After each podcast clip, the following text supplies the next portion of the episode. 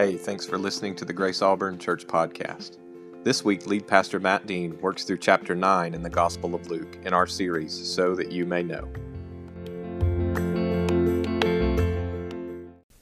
Well, I want to welcome you to Grace Auburn, um, especially for those of you that are online this morning and part of our church family, but are at home. Just know that we miss you, uh, that we look forward to the day where we can all gather uh, comfortably and confidently in person. But if you're home this morning and you're watching, please know that our hearts uh, are with you and that we are grateful that we get to be in this journey together. Um, if you're in the room this morning, um, what a gift to gather. Um, not everyone is as fortunate to be able to gather in person, but we are this morning. And so, as you turn in your Bibles to Luke uh, chapter 9, we're continuing in a series called So That You May Know. And we took that right from Luke's purpose in writing the gospel. Luke said, I'm writing this careful account of the life and ministry of Jesus so that you may know. Luke says, so that you may know with certainty the things that you have been taught. And so that's not clever marketing, that's just looking at what Luke said, why he, why he wrote this. And he wrote this so that people that had heard of Jesus would know with confidence and clarity that these things are not only uh, famous, but they are true. So I want you to have that same confidence this morning that as we open the Bible, that this is not myth or fairy tale, but a, a physician, a historian, painstakingly took a lot of effort and time by the power of the Holy Spirit to investigate the claims of Jesus so that in generations to come, people could look back and go, It's true, it's true, He is true. And so, just as early churches had confidence, I want you to have the same confidence. This is true. And there is truth for you today that you and I both need. I want to just acknowledge and remind you that not everything you think, and not everything you feel, and not everything that you choose, and not everything that you want is pure, right, and good. You have been affected by sin in every way. And so sometimes our emotions carry us away. Sometimes our thought life carries us away. All of us, myself included, we need to be renewed. We need to be transformed by the power of God's word this morning. So just in your heart today, would you invite God to change the way you think? Would you invite Him to help you see the wonder of what Jesus has done more clearly this morning? That this would not just be listening, but that you would participate with the Word of God and the presence of God and the people of God to be transformed into the image that He longs for us to be as His bride here on earth. So let's jump in this morning to Luke chapter 9. If you're just joining us last week, we were reminded that disease and death and distress and shame stand no power against Jesus, that he, he conquers those things and he has conquered those things. But this morning we see a transition in the story because in the very first line, this is what it says When Jesus had called the 12 together, the 12 apostles together, he gave them power and authority. That's a new thing. See, there's not just followers, he's giving them power and authority to drive out all demons and cure diseases. And listen, and he sent them out to preach the kingdom of God and to heal the sick. So that, that's a whole thought in and of itself. That he gathered the apostles around him and he said, Okay, there's going to be a transference of authority here. I am now sending you. I'm sending you in my name and my strength with my authority to go and heal diseases Remind you, these were tax collectors and fishermen. These are ordinary men that have now been commissioned by Jesus to drive out demons and cure diseases. And it says, He sent them out to preach the kingdom of God and to heal the sick. Now, this next line is quite curious, and I want you to ask yourself the question what does following Jesus look like? And look at this next line. Jesus says to them, Take nothing for the journey no staff, no bag, no bread, no money, no extra tunic. And whatever house you enter, stay there until you leave that town. If people do not welcome you, shake the dust off your feet when you leave their town as a testimony against them. So they set out and went from village to village, preaching the gospel and healing people everywhere. Isn't that interesting? I'm sending you to go with power and authority to drive out demons and heal diseases. And by the way, don't take anything. Go in my strength, go in my power, go in my authority. Two things are happening here, I think. One, he was teaching them to depend on the Father for everything. But two, he was also relying on Jewish hospitality because it was that custom that if they were enter into a Jewish home by culture, that home would be obligated to host them and host them well. And should they run into a home that does not host them well, they simply shake the dust off their feet and they move on. So he was speaking into the culture, but he was also speaking into their lives. When you go in my power and in my name, I want you not to take a thing with you and see what happens. Now, this, okay, this is a great example in Scripture and in Bible study where we go, okay, is this prescriptive or is this descriptive? Do you hear the difference there? So, does this mean that for us, we are to take no clothes and no bread and no money and, and hope for the best and trust God? Or does it describe something that is normative for all of our lives, and that is, are we also not to depend on Him for everything? As we bear His name in His kingdom, are we not ultimately and eternally to trust in Him? And in this situation, it describes a life of dependence. And here are these followers of Jesus that are newly commissioned to go drive out demons. And don't you think they were probably like, but Jesus, can't we take like a stick or something to beat out a demon if they don't like you know the, the point here is jesus is pushing them to the edge to see that god will be faithful. And i can tell you as a testimony of god's faithfulness in my life and i know the testimony of god's faithfulness in your lives there are many times in this life on earth where all we have is him. There are many moments where we must trust in him. You are sitting in a building that has come about because people trusted in him I'm standing on this former women's gym platform because I have trusted in God's power and provision in my life. My family, we have numerous times stepped out basically with no bread, no bag, no tunic, and we have repeatedly seen over and over again God is faithful. You need to hear that today. If God is leading you into something in His kingdom, in His name, with His authority, you can, in fact, Trust Him. If some of you are being called to go overseas and you're raising support and that's scary, He's faithful. If some of you are bound for another country literally this week and you're sad at what you may miss here, just know He's faithful. If you haven't set foot into this building or with another person since COVID, just know He's faithful. If you're in a broken situation and you have surrendered it to Him and trusted Him with that, He is faithful. And if you've asked Him for healing or hope or provision, just know He's faithful. And if it doesn't happen on earth, I assure you, healing and provision is yours eternally in Jesus. And we have to live with the tension.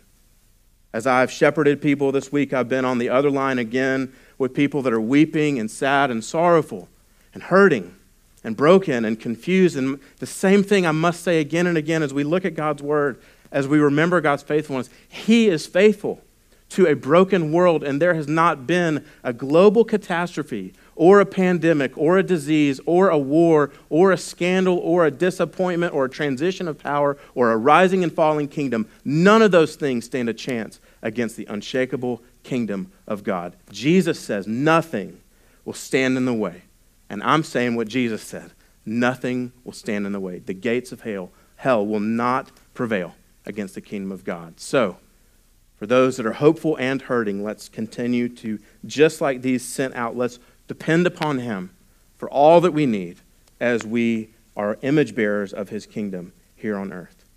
So these people, they, they, they set out and went from village to village, preaching the gospel and healing people everywhere. Now, verse 7, it says, Now Herod the Tetrarch heard about all that was going on and was perplexed because some were saying that John had been raised from the dead, and others that Elijah had appeared, and so others that one of the prophets of long ago had come back to life. But Herod said, I beheaded John. Who then is this I hear such things about? But look at the last line. And he tried to see him. Now, some of us, we just read that and go, okay, great. Um, Herod, he beheaded John, and he, he wants to now see Jesus. But Turn your Bibles with me this morning to Mark chapter 6. Because if you don't know this story, this is a great reminder of what guilt can do, of what bad decision making can do. So look with me at Mark chapter 6, beginning in verse 14. King Herod heard about these people going out and healing people, taking nothing but depending on him. They heard about this 12 going out and preaching that people should repent and driving out demons. And look at verse 14. Now, King Herod heard about this, for Jesus' name had become well known. And some were saying, John the Baptist has been raised from the dead, and that is why miraculous powers are at work in him. And others said, No, he is Elijah. And still others claimed, He is a prophet, like one of the prophets of long ago. But when Herod heard this, he said, John, the man I beheaded, has been raised from the dead. Verse 17, here's the context. For Herod himself had given orders to have John arrested, and he had him bound and put in prison. He did this. Here's where the story gets very interesting and sad. He did this because of Herodias, his brother Philip's wife, whom he had married. Herod had stolen his brother's wife. He'd stolen his brother's wife, but watch what unfolds. Verse 18 For John had been saying to Herod, It is not lawful for you to have your brother's wife. John the Baptist is calling Herod out in his sin and in his immorality. What happens to people when they get called out? They don't like it. You don't like it, and neither do I, and neither did Herod. And look at what happens. John had been saying to Herod, It's not lawful for you to have your brother's wife. So Herodias nursed a grudge against John and wanted to kill him. But she was not able to, because Herod feared John and protected him, knowing him to be a righteous and holy man. Here's a guilty man who stole his brother's wife, who could still recognize holiness and righteousness in the kingdom of God. Do you hear that this morning?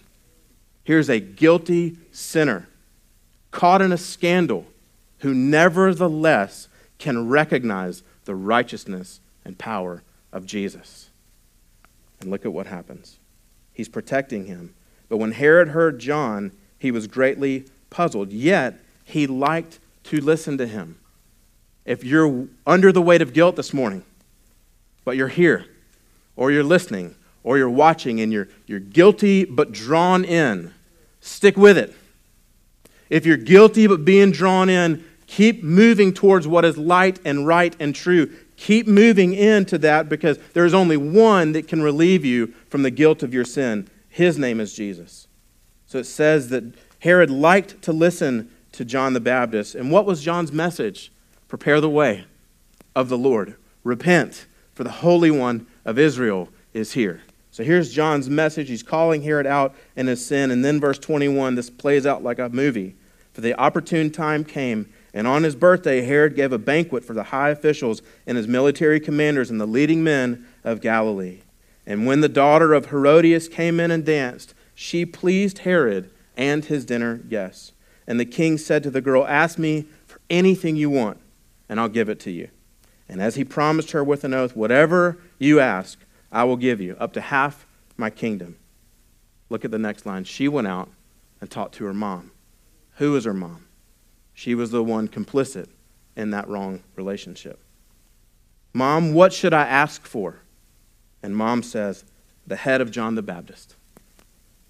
At once the girl hurried into the king with the request King, I want you to give me right now the head of John the Baptist on a platter. Well, the king was greatly distressed, but because of his oaths and his dinner guests, he did not want to refuse her. So he immediately sent an executioner with orders to bring John's head. The man went and beheaded John in the prison and brought back his head on a platter. And he presented it to the girl, and she gave it to her mother. And on hearing this, John's disciples came and took his body and laid it in a tomb. That's what guilt can do. That's the power of guilt. And when you're stuck in a bad situation and you don't stand before a holy God and confess it as such, then guilt can drive us to make more and more bad decisions. Flip back as we're back in Luke as we see what this happens here. So the same story happens in Mark. After John is beheaded, we see that Herod is wanting to see Jesus. But look at this next story. When the apostles returned, they reported to Jesus what they had done. And then he took them with them, and they withdrew by themselves to a town called Bethsaida. But the crowds learned about it, and I love this, and followed him. He welcomed them and spoke to them about the kingdom of God and helped those who needed healing. Just don't let that pass you by. There's a crowd of people going, Something's got to change. Can you do it? I'm broken and hurting. Can you heal me? And here is Jesus, the image of the invisible God, here on earth, and he's caring for those who needed healing. And late in the afternoon, the twelve came to him and said, Send the crowd away so they can go to the surrounding villages and countryside and find food and lodging because we are in a remote place here. And Jesus said, Well, you give them. You give them something to eat. And they said, Well, we, we only have five loaves of bread and two fish. And unless we go buy food for all this crowd, about 5,000 men were there. Now, it doesn't mean that women weren't there, it just means they counted the head of men. So there are also women and children there. And I don't know the exact number, but let's say roughly 10, 12,000 people there with five loaves and two fish. In another gospel account of this situation, um, there's a little boy whose lunch gets hijacked. And, and I like to think that this little boy, as his lunch was taken by the followers of Jesus, was like, well, Why are you taking my, my lunch? You know? But I also like to think that that little boy's offering in the hands of God fed a multitude. What, what do we need to hear? That your offering, that your loaves and your fish in the hands of God can do amazing things. Every one of us. And whatever it is that you're offering to God, He can multiply and magnify. So, what it is that you need to offer to Him to see this happen. In addition to the resurrection, this story of the 5,000 feeding is the only, they're the only two stories that appear in the same order in all four Gospels. And as Luke is writing this, this is very important for us to see. We only have five loaves of bread and two fish unless we go and buy food for all this crowd. But he said to his disciples, Have them sit down in groups of about 50 each. That's a lot of groups. That's a, I'm not great at math, but I know 50 into 5,000 plus women and children. That's, that's a lot of community groups, if you will. The disciples did so, and everybody sat down. You know that took some time, right? You know, that 5,000 people seated in groups of 50, that's going to take some moments. And then it says they took the five loaves and the two fish, and looking up from heaven, he gave thanks and broke them. That remind you of anything? On the night he was betrayed, after giving thanks, he broke bread and said. So here, listen to the parallels. And then he gave them to the disciples to set before the people. Look at the next line. They all ate and were satisfied.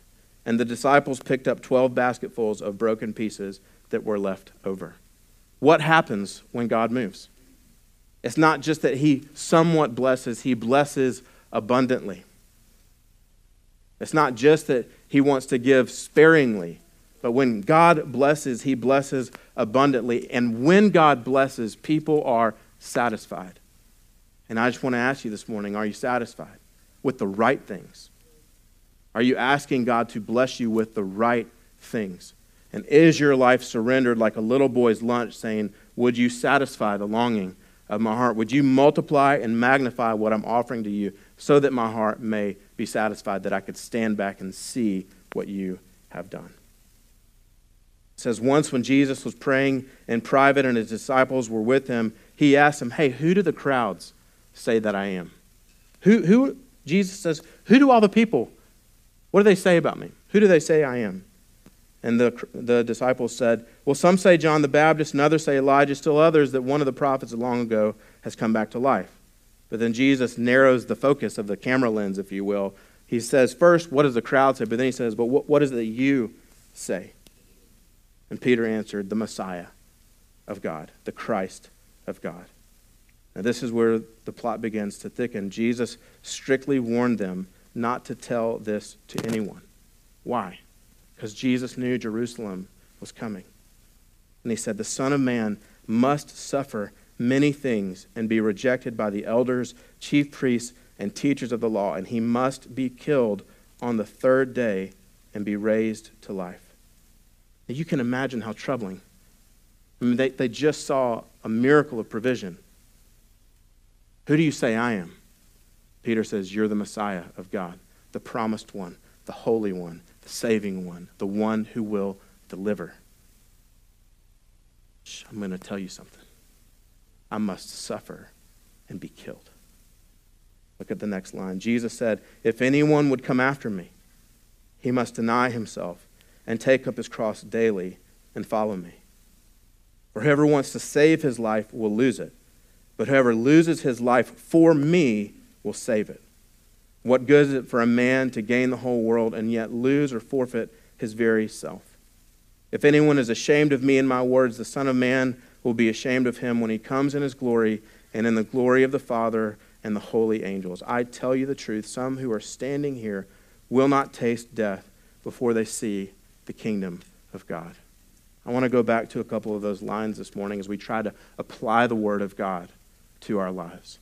Sometimes when we think about denying ourselves and picking up this cross, we see it as some public skeptical, spectacle or some, some, some real clear, but it's a slow burn for many of us. I hope for all of us, actually. Because the blaze of glory often comes in surprise. And no one signs up to be executed or persecuted. No one signs up for a horrible diagnosis that will terminate life rapidly. The best case for our comfort as creatures is a slow burn. For the trajectory of our anticipated lifespan and following Jesus, we daily pick up our cross and follow him. But if you're wrestling, what, what does picking up the cross mean? Well, what does the cross mean? Forgiven. So forgiving. What does the cross mean? Death is conquered, so we live in resurrection life. What does the cross mean? That God has a plan in time and space and history, so we trust in Him. And as we think about picking up this cross, what does the cross have in our lives? It has authority. It speaks that better word over us forgiven, child. You belong to me. So picking up the cross daily and denying ourselves is a slow burn for most of us.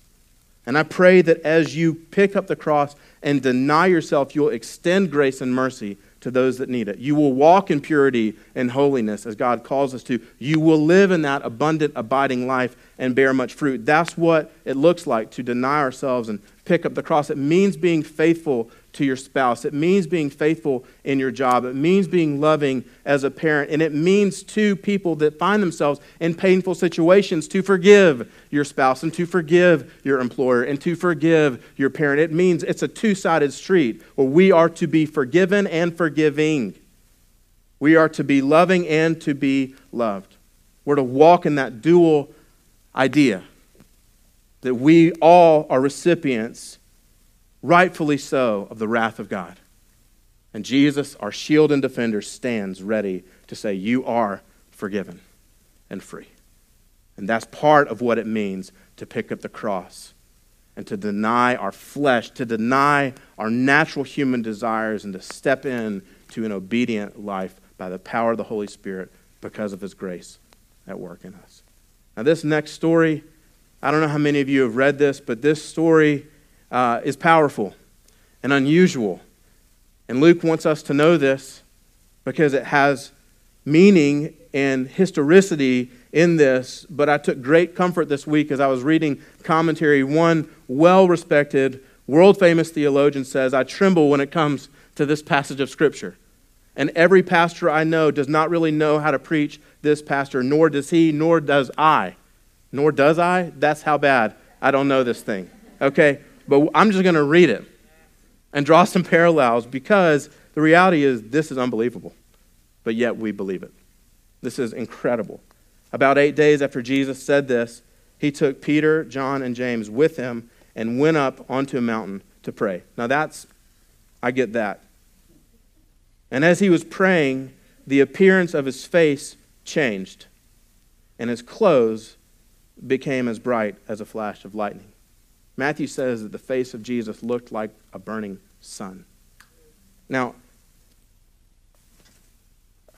okay, so as he was praying, the appearance of his face changed, and his clothes became as bright as a flash of lightning. Mark says his clothes were so bright, nothing could bleach it out.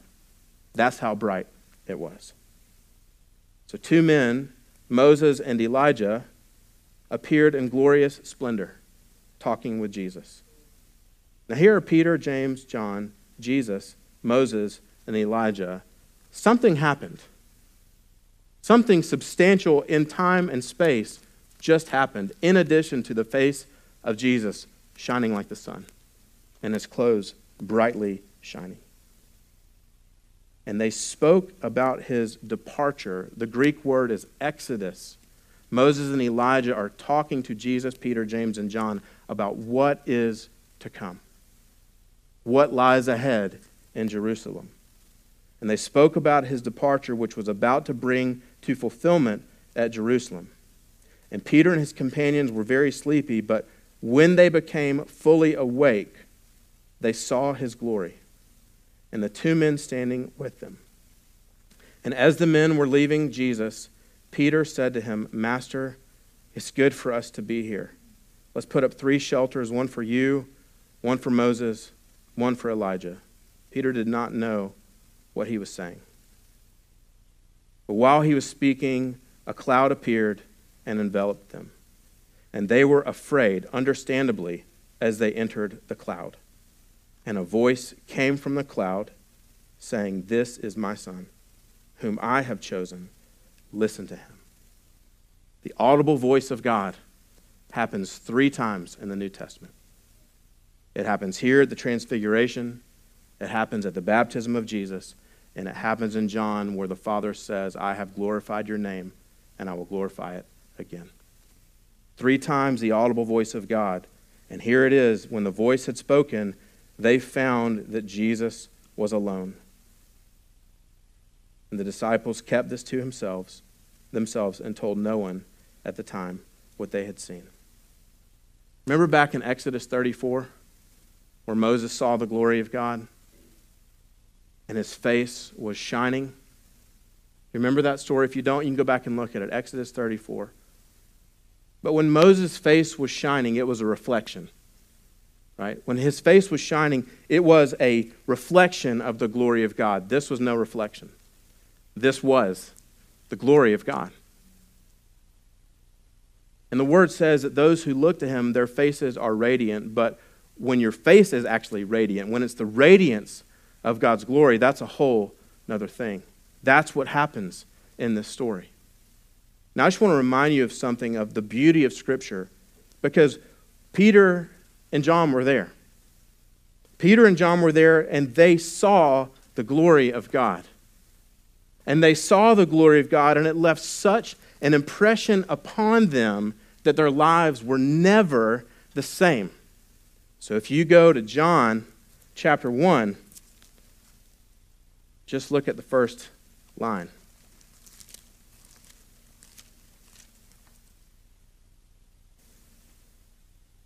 Verse 14 The Word became flesh and made his dwelling among us. But look at the next line. We have seen his glory. I not heard about it, not saw someone that saw someone that saw it. John said, We have seen his glory. And Peter, if you look at Peter, 2 Peter uh, chapter 1, verse 12. Peter is encouraging the early church to make their calling sure, to, to add to their lives goodness. He's, he's encouraging them to add to their lives kindness and love. He is encouraging this early church. This is what it means to follow Jesus. In 2 Peter chapter 1, beginning in verse 12, this is what it says. So I will always remind you of these things. This is Peter, the idiot disciple, talking. He's like, I'm reminding you of these things that even though you know them and are firmly established in the truth you now have, I think it is right to refresh your memory as long as I live in the tent of this body, because I know that I will soon put it aside as our Lord Jesus Christ has made it clear to me. Here's Peter's heart. And I will make every effort to see that after my departure, you will always be able to remember these things. What a great pastor. He's saying, please don't forget these important things of following Jesus. And then look at the next line. We did not follow cleverly invented stories when we told you about the power and coming of our Lord Jesus, but we were eyewitnesses of his majesty on that mountain, for he received honor and glory from God and the Father when the voice came to him from the majestic glory, saying, This is my Son, whom I love. With him I am well pleased. Look at the last line. We ourselves heard this voice that came from heaven when we were with him on that sacred mountain. John and Peter, they, they heard it. They saw the glory of God. And their lives were never the same afterwards. Continuing on in Luke 9, it says, The next day, when they came down from the mountain, a large crowd met him. And a man in the crowd called out, Teacher, I beg you to look at my son, for he is my only child. A spirit seizes him, and he suddenly screams. It throws him into convulsions so that he foams at the mouth. It scarcely ever leaves him and is destroying him. I begged your disciples to drive it out, but they could not. And Jesus responds, O believing and perverse generation, how long shall I stay with you and put up with you? Bring your son here. Uh, you can read that and say, How long? Or you can read that and see, Bring your son. He says both. You can see in the humanity of Jesus, he sees brokenness all around. But in the divinity of Jesus, you can see him saying, Bring your son. I just want to remind you the day before, right, the glory of God was shining through the face of Jesus, and his clothes were bright white. And the next day, here he is again, having been reminded with Moses and Elijah, having been reminded, one commentator says that, that the, the transfiguration could be in part so that Moses and Elijah could come alongside Jesus and say, Your death, what's going to happen on the cross in Jerusalem. It, it, one, it, this is just speculation, but that Moses and Elijah, along with Peter, James, and John, and the voice of the Father, went to comfort and encourage Jesus for the cross that lay before him. So, with the cross in mind, in Jesus' mind, you've got to know that when he sees the brokenness around and he knows his destiny of death on the cross and he sees a demon possessed boy convulsing and foaming at the mouth, of course, he would ask the question, How long? But don't you love the response? Bring your son. And it says, Even while the boy was coming, the demon threw him to the ground in a convulsion. But once again, we see that in the battle of good versus evil, there is no battle against evil it says, But Jesus rebuked the evil spirit, healed the boy, and gave him back to his father. And they were all amazed at the greatness of God. Don't you love that? Privately on a mountain, the glory of God broke through. But in some village street where a demon possessed boy was here, healed, all were amazed again at the glory of God. Luke is now setting the stage. He's setting the stage, and Jesus is turning his eyes towards Jerusalem because he knows what is before him. And it says, While everyone was marveling at all that Jesus did, he said to his disciples, Listen carefully to what I'm about to tell you. The Son of Man is going to be betrayed into the hands of men. Listen carefully. But they did not understand what this meant, for it was hidden from them so that they did not grasp it, and they were afraid to ask him about it. We're going to see from this point forward in Luke's gospel that Jesus is taking step by step by step to the cross. Why? Because for the joy set before him, he knew what was coming. He knew you, he knew me. He was determined in obedience to walk this road that the Father had called him to. As I've wrestled with this passage this week and um, the joy and the pain of people in our community, the Lord has brought this passage to mind, and we're going to close with this this morning, and I hope you'll be comforted by this as well. 2 Corinthians chapter 4. And I just want to read this to you just as a reminder of what it looks like to follow Jesus. And if you're having a great time of life, what it looks like to be an agent of ministry of Jesus. And if you are just hurting and broken and in a really difficult spot, I, I pray this would comfort you as well. But this is 2 Corinthians chapter 4. Paul's writing this to a church, and this church was in a broken, horrible, idolatrous place. This church was in a city filled with sin and grief and heartache. and therefore that church was filled with people that were surrounded by sin and grief and heartache. And with that heartbeat in mind, this is what he says to this early church. Therefore, since through God's mercy we have this ministry, we do not lose heart. Rather, we have renounced secret and shameful ways. We do not use deception, nor do we distort the word of God. On the contrary, by setting the forth plainly, we commend ourselves to every man's conscience in the sight of God. And even if our gospel is veiled, it is veiled to those who are perishing. The God of this age has blinded the minds of unbelievers so that they cannot see the light of the gospel of the glory of Christ, who is the image of God. For we do not preach ourselves, but Jesus Christ as Lord, and ourselves as your servants for Jesus' sake. For God, who said, Let light shine out of darkness, made his light shine in our hearts to give us the light of the knowledge of the glory of God in the face of Christ. But we have this treasure in jars of clay to show that this all surpassing power is from God and not from us. We are hard pressed on every side, but not crushed, perplexed, but not in despair, persecuted, but not abandoned, struck down, but not destroyed. Look at this next line. We always carry around in our body the death of Jesus, so that the life of Jesus may also be revealed. We who are alive are always being given over to death for Jesus' sake, so that his life may be revealed in our mortal body. So then death is at work in us, but life is at work in you. And it is written, I believed, therefore I have spoken. And with that same spirit of faith, we also believe and therefore speak. Because we know that the one who raised the Lord Jesus from the dead will also raise us with Jesus and present us with you in his presence. All this is for your benefit, so that the grace that is reaching more and more people may cause thanksgiving to overflow to the glory of God. Here are the last lines. Therefore, we do not lose heart. Though outwardly we are wasting away, inwardly we are being renewed day by day.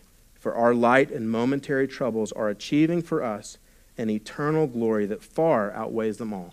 Here's the application.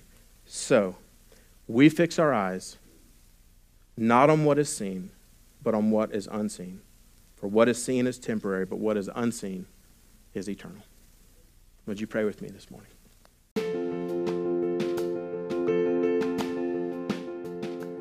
Thanks again for listening this week. You can find out more about Grace Auburn Church online at graceauburn.church.